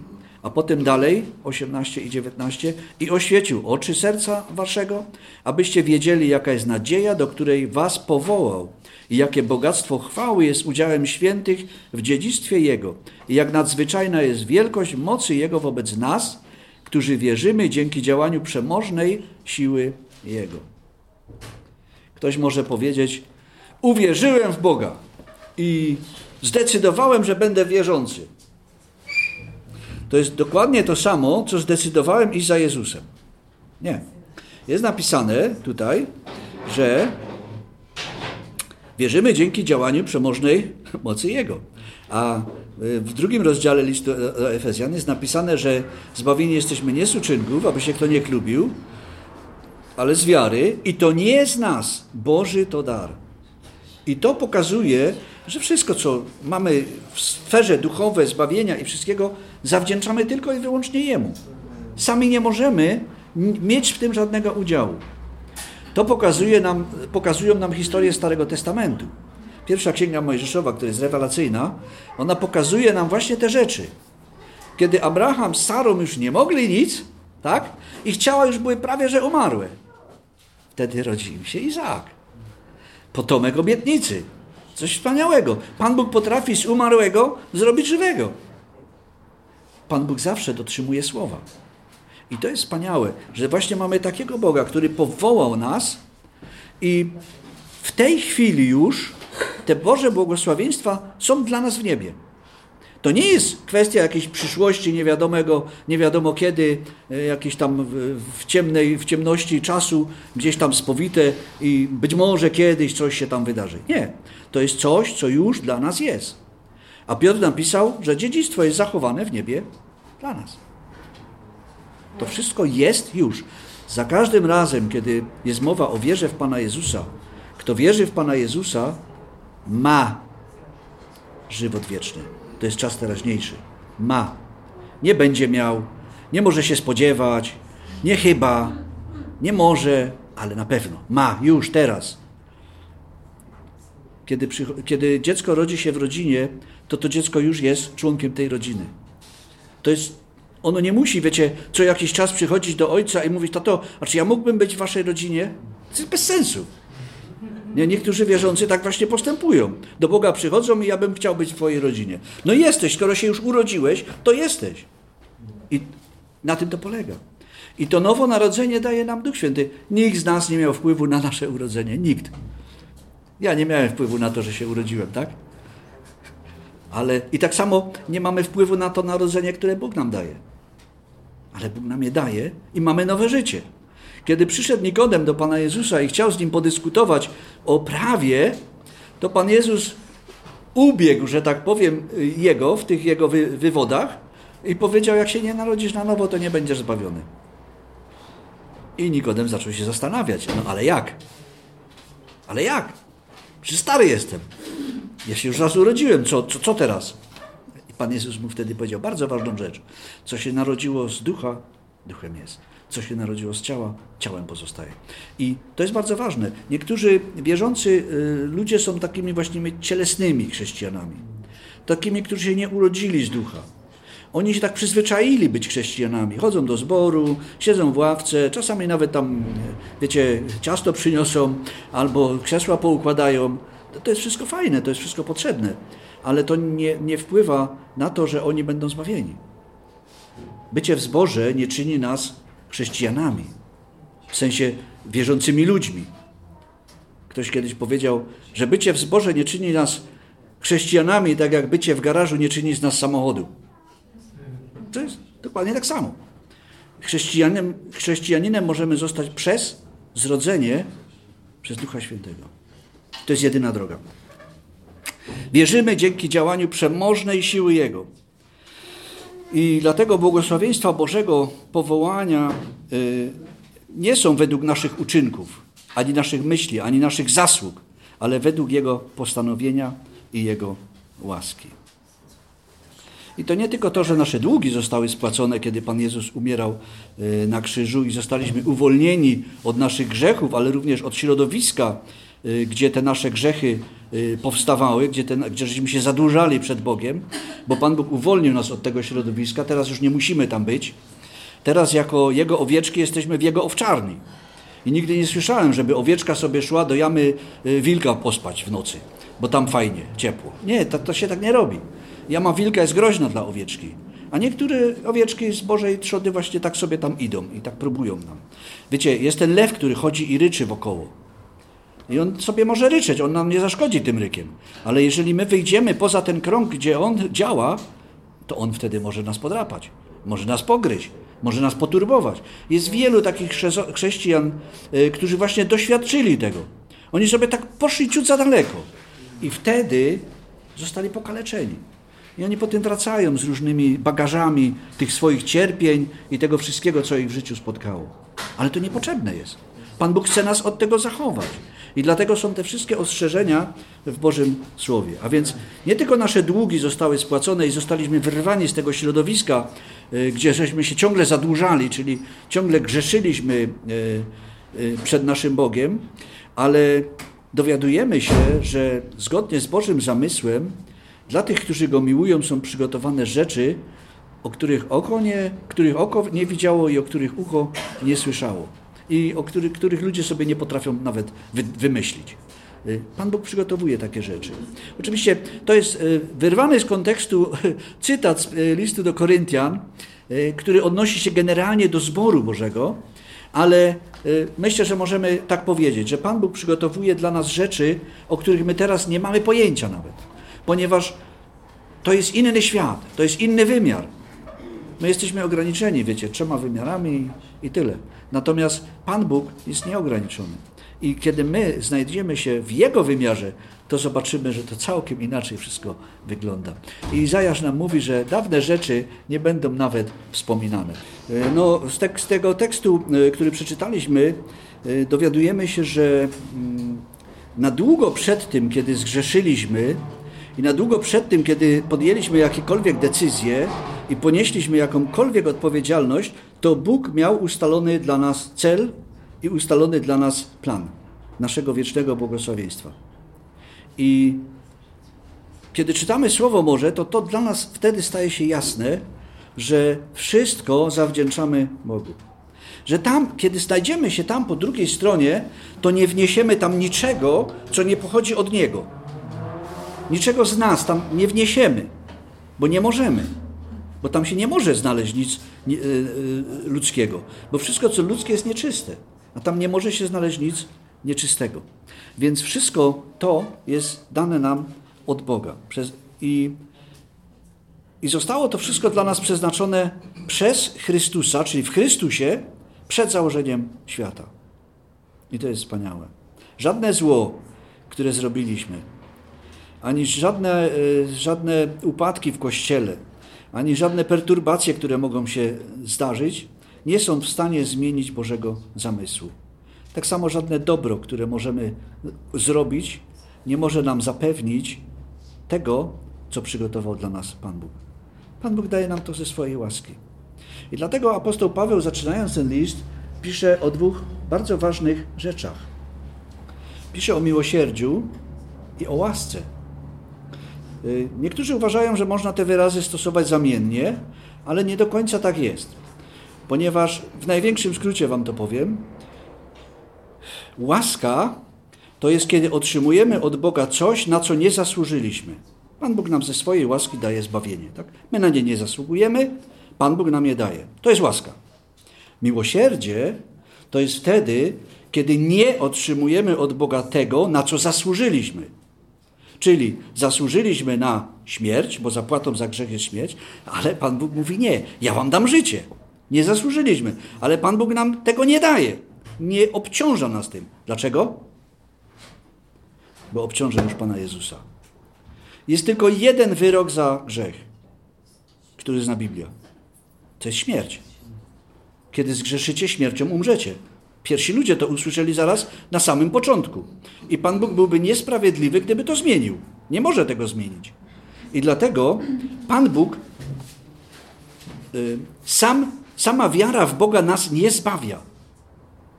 Dlaczego? Bo wierząc w Boga, wie, wierzymy, że On jest, że On jest święty, że On jest doskonały, że On jest prawdziwy i że On jest sprawiedliwy. A jeżeli jest sprawiedliwy, to co?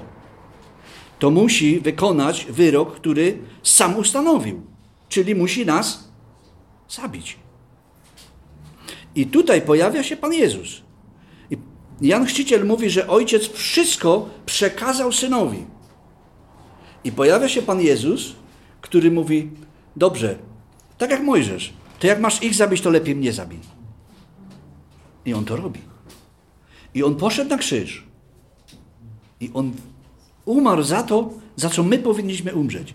I Boży wyrok za grzech jest wykonany. I dlatego my już nie musimy umierać. Wszyscy, którzy uwierzą w to, co uczynił Pan Jezus w imię Pana Jezusa Chrystusa, nie muszą umierać. Mogą żyć. Żyć wiecznie. Żyć wiecznie z Bogiem. Żyć wiecznie w obecności Pana Jezusa Chrystusa. Wiecie, to są wszystko tematy na, na poszczególne kazania. To by można o tym mówić i mówić. A my nie mamy tyle czasu. Ale y, te tematy są tutaj również poruszone. Ten wieczny cel, który e, Pan Bóg dla nas przygotował, został objawiony. E, I o tym mówię dziesiąty wiersz. A teraz objawionej przez przyjście Zbawiciela naszego Chrystusa Jezusa, który śmierć zniszczył, a żywot i nieśmiertelność na jaśnie wywiódł przez Ewangelię. Wchodząc w śmierć dla wierzących ludzi, spotkał się z sądem, który spada za grzechy, który na nas spoczywał i otworzył przed nami nową scenę życia. Życia w niezniszczalności, że tak powiem, ponieważ daruje nam życie wieczne. I jest napisane, że tam już nie będzie chorób, smutku, łez, cierpienia, niczego. Z tego, co doświadczamy w tym życiu. Będzie wieczna szczęśliwość. Będzie, będziemy niezniszczalni. Oczywiście Jego mocą, w Jego towarzystwie.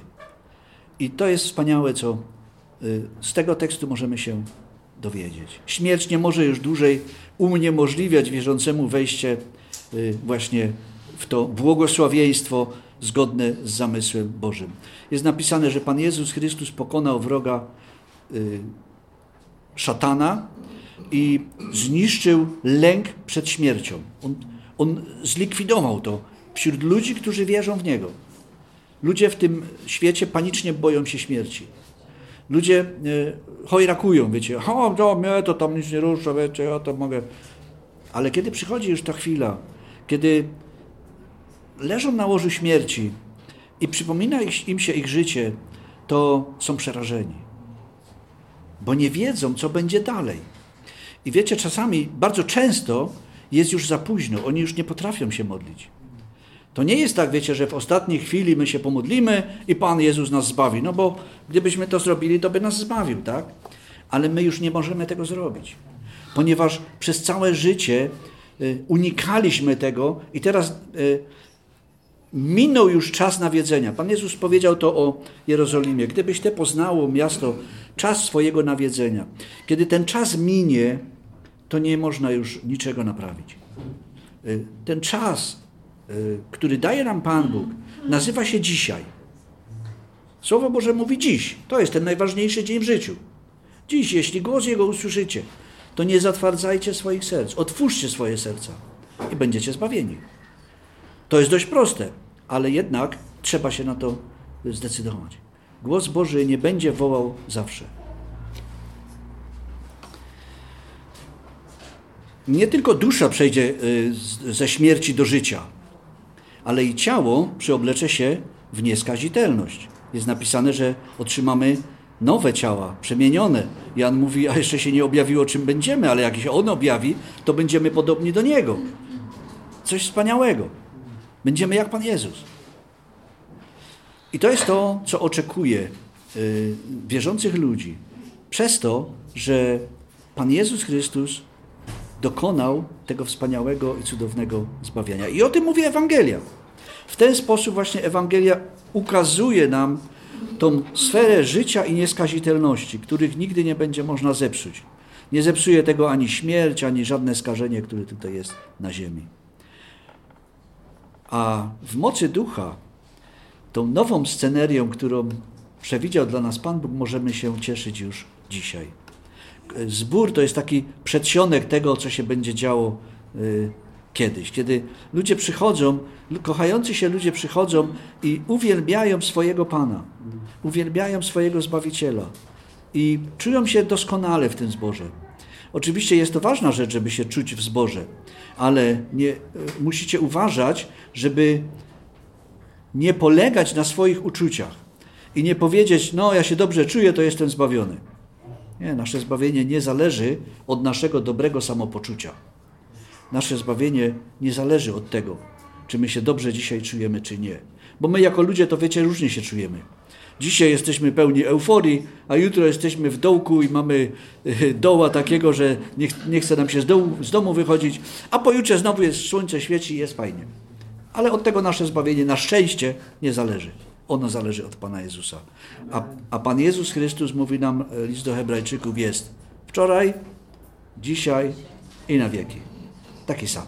I On się nie zmienia. I to, co On nam przygotował, to, co On nam daruje, również się nie zmieni. I to jest wspaniałe. E, I On nigdy nie, nie wypomni nam tego, co myśmy zrobili. Jest napisane grzechów ich i upadków nie wspomnę więcej to, to nie jest tak, wiecie, że Pan Bóg już nie pamięta. Pan Bóg nie ma jakiejś tam sklerozy ani, ani e, amnezji takiej, e, ale jest napisane, że nie wspomni. My jako ludzie czasami wracamy do starych spraw. Są tacy wierzący ludzie, którzy ciągle wracają do jakichś spraw, wiecie, sprzed 30 lat. I, I ciągle przypominają, a bo tam ja byłem, to tam mi coś powiedzieli, albo coś tam niedobrze mi zrobili. Człowieku, to już minęło tyle czasu, już zapomnij o tym. Już nie przypominaj tego, bo to nie ma sensu. Ty tylko przypominając sobie to, y, powodujesz, że źle się zaczynasz czuć. Że twoje samopoczucie jest coraz gorsze. Powinieneś iść naprzód.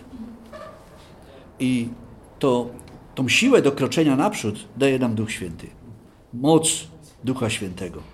I dzięki temu możemy się już cieszyć tym wszystkim, co Pan Jezus dla nas przygotował dla której jestem ustanowiony zwiastunem i apostołem i nauczycielem. Oczywiście chodzi o Ewangelię. E, tutaj w naszym tłumaczeniu jeszcze powinno e, być, nie wiem jak jest w tym Tomek u Ciebie, jest tam jeszcze dodane pogan albo narodów. To jedenasty wiersz. Jedenasty wiersz. Niektóre mają. Niektóre tłumaczenia właśnie mają jeszcze albo pogan, albo narodów. Y, no bo y, y, apostoł Paweł właśnie był powołany do tego, żeby po świecie chodzić i opowiadać Ewangelię. I on został do tego powołany. To było jego główne zadanie. Wiecie, jak jest, jak jest firma jakaś, to są różne stanowiska na tych, w tej firmie. I ludzi się na te stanowiska, że tak powiem, postawi i każdy ma jakąś odpowiedzialność. Jeden otwiera drzwi, drugi zamiata, trzeci tam coś robi. Y, apostoł Paweł był powołany, żeby opowiadać Ewangelię. I on to robił. I on zwiastował Ewangelię. I on z tego powodu znosił wiele trudności. Ta Ewangelia została nam przekazana przez specjalnie wyznaczone do tego celu naczynie, jeżeli już użyjemy tej, tej przenośni, której on również używa. To naczynie wybrał Pan Jezus i napełnił je. I to naczynie poszło w świat i zaczęło to, co w sobie ma, po tym świecie rozlewać. Czyli Ewangelię. On został do tego przeznaczony. Jestem ustanowiony zwiastunem i apostołem i nauczycielem. Apostoł Jezusa Chrystusa. On przychodzi do nas. I mamy Jego pisma. I to jest wspaniałe, że możemy my również się uczyć tego, co, czego On nauczał. Wiecie, dwa tysiące lat temu apostoł Paweł prawie yy, siedział i głosił słowo. I my teraz czytamy to samo słowo w, naszym, w naszej Biblii. To jest wspaniałe. Pan Bóg nam zadbał o to, abyśmy byli w to wyposażeni. Z tego też powodu znoszę te cierpienia. Y, tutaj jest mowa o cierpieniu, czyli o, o fizycznym jakimś bólu, cierpieniu, y, o, o czymś, co on musi przeżywać. Ale nie wstydzę się, gdyż wiem, komu zawierzyłem i pewien jestem tego, że on mocen jest zachować to, co mi powierzono do owego dnia. Niektóre tłumaczenia mówią o depozycie. Wiecie, i tu mi się przypomina właśnie ta historia, e, przypowieść, którą Pan Jezus opowiedział o ludziach, którzy dostali depozyt. Tak? Jeden dostał więcej, drugi dostał mniej, ale każdy coś dostał i, i miał się tym zająć, tak? I apostoł Paweł, wiecie, on to jest ten, który 20 tam nazbierał z tych 10. To jest, on po prostu działał. On, on nie dał sobie tego odebrać, ale wykorzystał wszystkie swoje siły, wszystkie swoje możliwości, wszystkie swoje zdolności do tego, żeby zwiastować e, Ewangelię. Ale on tego nie zrobił we własnej mocy. Wiecie, ludzie nie mają tendencji do cierpienia. No bo to nie jest przyjemne, tak? Wiecie, jak nas boli ząb, to co robimy? Idziemy do dentysty, tak? Czasami wystarczy dziurkę zaborować, czasami okład skleszczy trzeba zrobić. Ale jest ktoś, kto nam pomoże, tak? Nie lubimy cierpieć. Apostoł Paweł też nie lubił ale on zdawał sobie sprawę z tego, że te cierpienia, które on znosi, są y, oznaką tego, że idzie dobrą drogą. Ponieważ wszyscy, którzy chcą żyć pobożnie, cierpienia znosić będą. I on o tym wiedział. I wiedział, że to cierpienie, którego spotyka, y, to jest z tego powodu, że świat nienawidzi Ewangelii. Że świat nienawidzi Bożych ludzi. I zawsze tak było. Od samego początku. Kiedy ich było dwóch braci, to jeden, ten zły, zaatakował tego dobrego. Wiecie, Abel nie wypominał Kainowi, a abyś ty był tego, to by tam było lepiej, abyś coś dobrze zrobił. Nie, ale Kain się na niego tak uwziął, że go zabił po prostu. I to zło zawsze atakuje to dobro. I nigdy w historii nie było inaczej. Oczywiście był moment, e, kiedy nastąpiła reformacja, i wiemy, że były takie sytuacje, że ci dobrzy niszczyli tych wcześniej złych, tak? Ale to nie jest Boża sytuacja. Nie, to oni sobie po ludzku, oni po prostu oddawali. Teraz my wam pokażemy, jak to jest. To nie jest Boża sytuacja. Apostoł Paweł po prostu po cichu cierpiał. Znoszę cierpienia, ale się nie wstydzę. Wiecie, co to jest pręgierz? Pręgierz to było takie miejsce w mieście, przeważnie to była albo kolumna, albo czasami to było nawet przy murze, e, często przy kościele, e, gdzie była taka obręcz na szyję i zakładało się tą obręcz i tam człowiek stał pod tym pręgierzem z tą obręczą na szyję, nie mógł się ruszyć stamtąd, no bo nie mógł iść i jeszcze czasami e, pisano, co mu tam, dlaczego tak stoi. I wiecie, gdyby apostoł Paweł stał w takim miejscu i napisano by głosił Ewangelię, to on się nie wstydził. Wiecie, ale jak ktoś tam, ktoś tam stał i było napisane ukradł, albo cudzołożył, tak? Albo tam kłamał, albo coś, no to to wstyd. On się wstydził tego. Apostoł Paweł nie wstydził się tego, co robił. On się nie wstydził Ewangelii. I nie wstydził się tych cierpień, które znosił dla Ewangelii. Z powodu tej swojej wiernej służby Panu. To nie złe postępowanie sprowadziło na niego te cierpienia i zarzuty, które mu stawiano, ale jego gorliwość zwiastowania, jego oddanie jako apostoła posłanego przez Pana Jezusa Chrystusa i jego wierność Kościołowi, jako nauczyciel y, i jako ten, który należycie wykładał Boże Słowo. Z tego też powodu znoszę te cierpienia. Więzienie to było tylko jedna z tych rzeczy. No, apostoł Paweł był w więzieniu wtedy. To nie, było przyjemna, to nie była przyjemna rzecz. Y, apostoł Paweł był w więzach, y, zamknięty. Y, co prawda mieli dostęp do niego ludzie, którzy mu posługiwali, na przykład Łukasz, o którym apostoł Paweł wspomina tutaj w tym liście, Onezym, o którym Paweł również tutaj pisze, ale generalnie nie mógł się ruszyć, był ograniczony. Jako więzień już był napiętnowany, a coś złego musiał zrobić, bo siedzi w więzieniu.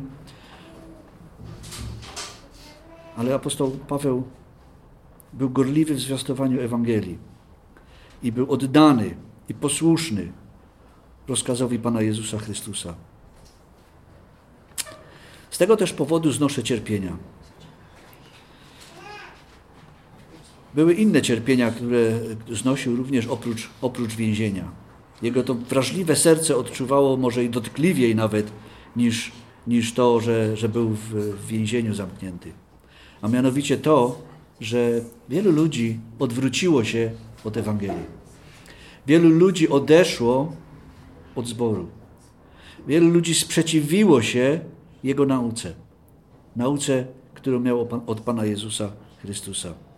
I został porzucony przez tych, których kochał w Azji. Jest napisane, że wszyscy, którzy byli koło Niego, Go opuścili.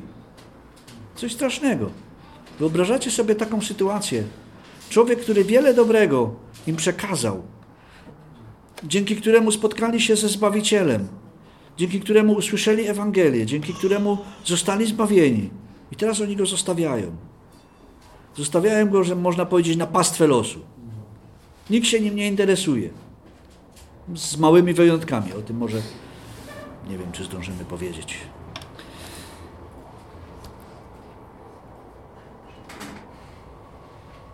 Więc porzucili go, sprzeciwiali się jego nauce. Y, zarzucali mu, że jego nauka jest nauką ludzką. Y, on bronił się przed tym, pamiętamy, w liście do Galacjan o tym pisał, że to nie jest ludzka nauka, że to jest nauka, którą otrzymał od Pana Jezusa Chrystusa. Oczywiście prześladowania, prześladowali go w sposób cielesny, fizyczny. Końcówka listów do Koryntian opisuje nam, co się z nim działo. Trzykrotnie był chłostany. Chłosta Y, rzymska to nie była chłosta izraelska. Chłosta izraelska to było 40 bez jednego, tak? Ile razy go tak zbili? Pięć razy. Trzy razy chłostali go Rzymianie. A oni tłukli do utraty tchu.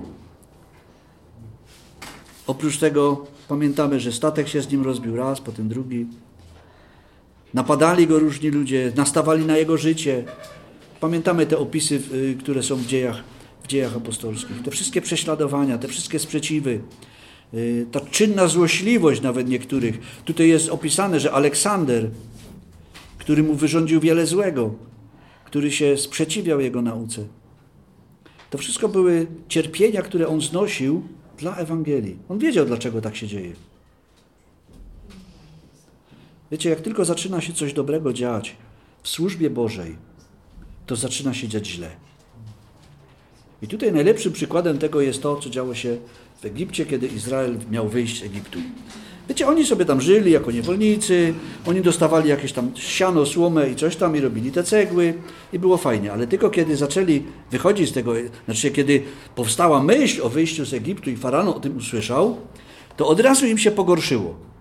Od razu im się pogorszyło. I jeszcze ich zaczęli bić dodatkowo. I to jest działanie diabła. Jeżeli tylko diabeł zobaczy, że ktoś chciałby wyjść z jego matni, z jego szpon, od razu zaczyna działać. I od razu w życiu takiego człowieka zaczynają się dziać niedobre rzeczy.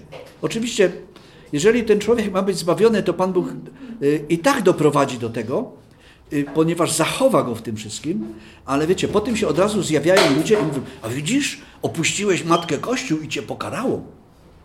To jest bardzo często. Y, I widzisz, sprzeciwiłeś się i teraz cierpisz z tego powodu. Tak się dzieje, ponieważ diabeł nie chce puścić, a on ma ostre szpony, wiecie, on trzyma mocno. I to nas boli.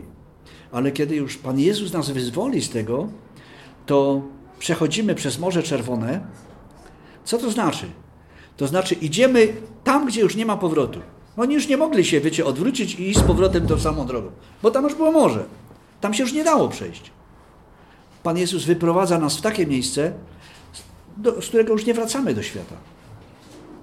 Aczkolwiek mamy takie ciągotki. Izrael też takie miał. A on jest doskonałym obrazem tego, co się dzieje w życiu każdego człowieka. Apostoł Paweł, widząc, że cierpi z powodu swojej wierności jako sługa Chrystusa, może powiedzieć: Nie wstydzę się. Co więcej, on nie tylko nie był zawstydzony, ale on również nie chował urazy. Nie czytamy w jego listach ani jednego słowa, gdzie moglibyśmy zobaczyć, że on jest zły na tych ludzi, którzy mu dokuczają, gdzie on czuje jakąś urazę, gniew. Nie dowiadujemy się o tym. Nie mamy takiego świadectwa, ponieważ on wie, że ten świat właśnie taki jest i że ten świat tak działa i że ten świat zawsze będzie tak działał. I on ostrzega o tym y, swojego umiłowanego Tymoteusza. On się wznosi ponad to wszystko. On ponad to wszystko, co w tym świecie y, może go spotkać. Kiedy Panu Jezusowi złorzeczono, to Pan Jezus nie odpowiadał złorzeczeniem. Kiedy cierpiał, nie groził, ale poruczał sprawę temu, który sprawiedliwie sądzi. I duch tego mistrza y, Pawłowego był w nim. I Paweł w obliczu tych cierpień, opuszczenia, zniewagi oddaje wszystko w ręce Pana Jezusa Chrystusa. I w świetle tego wszystkiego apostoł Paweł może triumfalnie przejść przez ten dzień, który jest nazwany tutaj owym dniem. To jest dzień Pana Jezusa, kiedy Pan Jezus y, rozliczy wszystko, kiedy wszystko się ujawni, kiedy wszystkie działania ludzkie zostaną wyjaśnione. To będzie ten owy dzień. I w świetle tego dnia apostoł Paweł może triumfalnie stanąć i z tymi wszystkimi obelgami, z tą pogardą, z tym wstydem i może być pewien, że nie zawiedzie się na swoim Zbawicielu. Możemy się zastanawiać, dlaczego taki oddany apostoł został opuszczony i sprzeciwili mu się nawet y, wierzący ludzie. Ale y, wszystko to się kiedyś wyjaśni. Będzie taki dzień, kiedy to poznamy. Pan Jezus nam to uzmysłowi. I nie będziemy się dziwić. To zło zostaje ujawnione i odrzucone całkowicie. I już go nie będzie. Wierni dzisiejszych czasów y, mogą stanowić mniejszość na tym świecie. Tak jak apostoł Paweł. I mogą być nieliczni, którzy z nimi są związani. Ale nadejdzie taki dzień, kiedy to oni będą wywyższeni. I lepiej jest przebywać z nielicznymi pogardzanymi niż z niewierną rzeszą. Ponieważ zwycięzcą będzie Pan Jezus. To jest nieodwołalne, to jest nieodwracalne. Tego się nie da zmienić. A stara zasada wyboru mówi lepiej stać po stronie zwycięzców. Tak, bo zwycięzców nikt nie rozlicza. Ale to nie w, nie w tym sensie tu mówię. Kiedy stoimy po stronie Pana Jezusa, stoimy po stronie zwycięzcy. I możemy być pewni, że Jego zwycięstwo nam również to gwarantuje. O tym mówi również apostoł Jan w swoim liście. No i oczywiście e, później apostoł Paweł przypomina to, że ci, którzy chcą żyć pobożnie w Chrystusie, będą znosić prześladowania. Jeżeli e, pozostaniemy wierni temu, co dał nam Bóg i będziemy żyli w oderwaniu od tego wszystkiego, co jest zaprzeczeniem prawdy, to przekonamy się, że będziemy musieli stawić czoło różnym prześladowaniom, różnym trudnościom. One się pojawiają, tak jak powiedziałem. Kiedy zaczyna się Boże dzieło, od razu pojawiają się trudności. Ale apostoł Paweł może wszystko powierzyć Panu i oczekiwać na Jego usprawiedliwienie właśnie tego dnia. Zbyt często jesteśmy niecierpliwi i w obliczu zła staramy się od razu naprawić coś albo y, sobie od razu odebrać dobro. Ale to nie jest dobre postępowanie.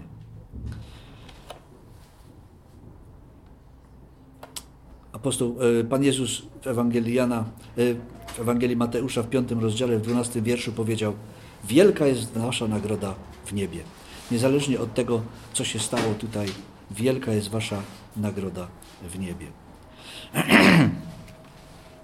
Ja myślę, że my nie skończymy e, dzisiaj tego rozdziału.